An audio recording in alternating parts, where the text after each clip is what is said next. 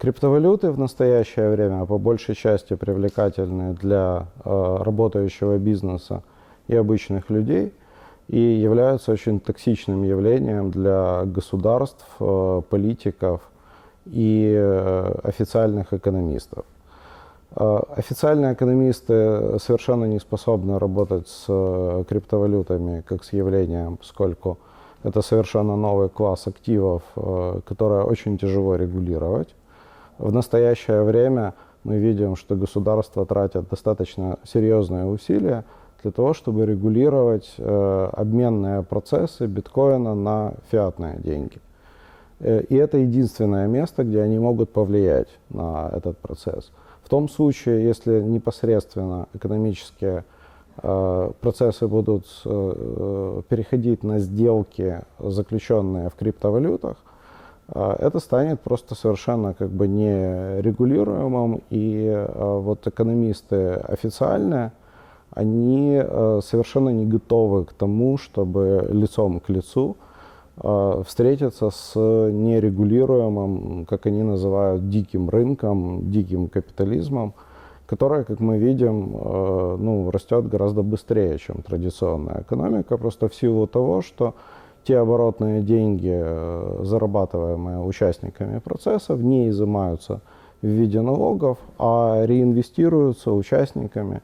И в такой экономике работают хорошо обратные связи.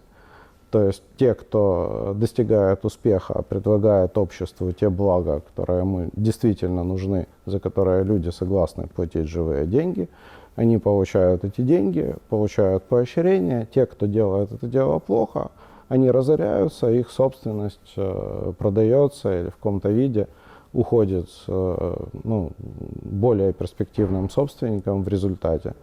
Вот, потому что этот процесс естественного отбора, он происходит постоянно. В этом виде это идет абсолютно вразрез со всеми практически экономическими школами, за исключениями австрийской экономической школы, но э, там тоже есть определенная проблема, потому что э, феномен частных денег исследовался в шестидесятые-семидесятые годы в рамках австрийской школы. Было выпущено несколько трудов о частных деньгах, но они совершенно неприменимы к криптовалютам по той простой причине, что там речь шла о частных деньгах, которые выпускаются банками, у которых есть какой-то владелец, единый центр управления. А у криптовалют нет единого центра эмиссии, они э, не управляемы ничем, кроме вполне стохастических и спонтанных процессов в экономике. И, соответственно, вся теоретическая база, наработанная в рамках австрийской школы, очень неплохая. Она оказалась совершенно бесполезной, потому что ее как минимум нужно перетряхивать с начала и до конца для того, чтобы ну, как-то описать хотя бы рамочно вот то влияние криптовалют, которые они могут оказывать на экономику, там, классифицировать эти процессы, исследовать их оборот, различные эффекты и, и так далее. Поэтому, конечно, для австрийской экономической школы криптовалюты являются очень интересным объектом исследования. Наконец-то в экономике, где ничего нового не происходило очень давно, появился какой-то новый класс активов, который приводит к качественным сдвигам.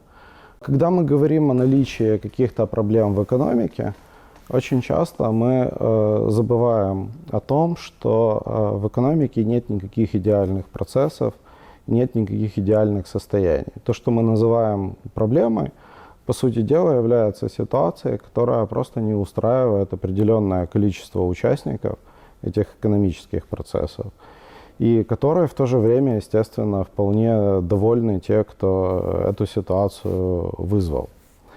В частности, криптовалюты очень часто критикуют э, за то, что э, существует так называемая э, проблема эксперта, что э, общественное мнение э, и, соответственно, мотивация держателей биткоина, они очень сильно э, обфусцированы тем, что э, этим людям предлагают какие-то невзвешенные, нерациональные решения, Но если присмотреться поближе, как бы мы видим просто то, что вот эти процессы, они уничтожают кормовую базу определенного класса людей, которые, собственно говоря, и привыкли помыкать общественным мнением и думают, что они могут оркестрировать, режиссировать процессы потребления в обществе и считают, что вот можно вывести какое-то знание о том, как правильно э, должна работать экономика,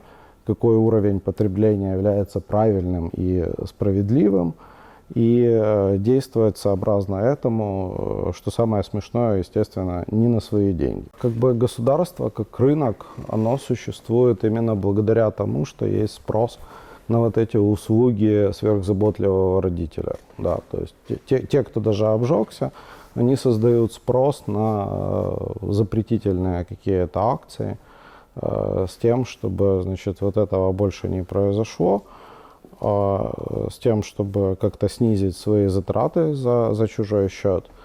И, по сути дела, как бы вот эта вся история с регулированием, она существует потому, что те люди, которые приняли невзвешенное, нерациональное инвестиционное решение и пострадали, хотят получить компенсацию за счет чужих денег, за счет других.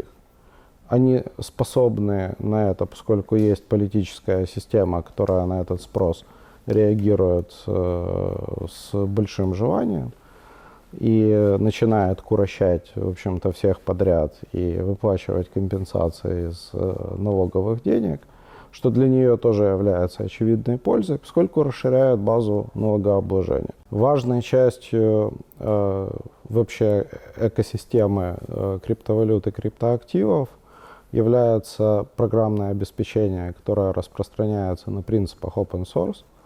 То есть любой может получить доступ к э, исходникам этого программного обеспечения, использовать их. На самом деле тут важно не использование, а возможность проведения аудита, поскольку никто, собственно говоря, не обязан доверять тому, что вот эта программа, допустим, клиент биткоина, да, который образует всю сеть, он работает именно таким образом, как заявлено его создателями. Но вместе с тем наличие открытых исходных кодов дает возможность любому усердному исследователю подтвердить это на собственном опыте. То есть он может просто прочитать эту программу, скомпилировать ее и посмотреть, как она работает. Он может нанять людей, которые проведут независимый аудит этой программы и убедиться в том, что действительно это работает именно так, как заявлено. Там нет никаких слабостей, нет никаких э, бэкдоров, и э, система работает именно так, как э, это описано в ее спецификации. Разработка, она обусловлена тем, что существует экономическая объективная нужда э, в том, чтобы такой класс продукта вообще существовал, в принципе. Э, тут по- получается то же самое, что и с э, фундаментальной наукой. Но фундаментальную науку очень тяжело мимо государства вбросить каких-то денег. И она, в принципе, как бы не занимается такого рода вещами. То есть там есть open source академический, но там все происходит просто гораздо-гораздо медленнее, чем в том open source, который непосредственно потребляет бизнес. И вот поэтому э, вот эти все как бы э, Linux Foundation и, и прочее подобное образование, они, по сути дела, являются вот э, теми э, средствами, которыми бизнес э, подпитывает те проекты, от которых он зависит на самом деле. Это люди, причем совершенно могут даже не э, осознавать, это происходит совершенно спонтанно, потому что начинают использоваться там какие-то продукты, появляются какие-то к ним дополнительные требования в силу наличия потребностей в развитии. Люди несут эти требования к разработчикам и хотят заплатить им, чтобы они как можно быстрее эти требования реализовали. Таких потоков с разных сторон получается несколько, и, соответственно, появляется пул денег и понимание того, каким будет вектор развития данного программного продукта или класса программных продуктов. И таким образом все начинает работать абсолютно как бы без какого-то централизованного принятия решений. То есть в данном случае мы имеем дело абсолютно со спонтанным процессом. А в криптовалютах open source несколько даже лучше подходит к этой бизнес-модели, потому что от него непосредственно зависит наличие и надежность денег. То есть он как бы сам себя обеспечивает, потому что тот, те, кто зарабатывает там какие-то первые вот намайненные биткоины, там те же майнеры, они, по сути дела, зависят и их бизнес, и их инвестиции во всю эту аппаратуру, они зависят от того, насколько хорошо работает сеть, насколько мало в ней слабости, насколько существует понимание того, куда нужно развиваться и какими будут следующие нововведения там, на, на, на протяжении года. Это им нужно просто для того, чтобы рос и, и adoption всей этой экосистемы, и рос курс, потому что они, соответственно, как бы заинтересованы в том, чтобы придерживать свои деньги и продавать их после с большей выгодой. И они хотели бы видеть ну, рост курса как, как можно более крутой. Это создает огромное количество личных интересов, обратных связей и вот непосредственно влияет на, на весь этот процесс. Это не делает абсолютно код того же биткоина идеальным. Мы видим там массу скандалов э, и, и всего прочего, но э, я должен повториться, что мы живем в неидеальном мире совершенно, и идеальных процессов в нем не, не существует. Это свойство нашего мозга, вот, что-то идеализировать, отбрасывая реалии. Вот. Но в, в реальном мире мы получаем, да, приблизительно вот что-то такое не совсем совершенное, но вместе с тем оно работает, оно развивается. Оно предоставляет кучу возможностей, и более того, оно предоставляет э, кучу возможностей для того, чтобы на этот процесс влиять. И э, каким-то образом вот, э, обеспечивать э, соблюдение своих собственных интересов совершенно непосредственным влиянием на сам процесс разработки, роста, определения того, чем это станет там, через пять, через десять лет. И вот это является очень большим преимуществом криптовалют и, по сути дела, единственным критерием их выживания.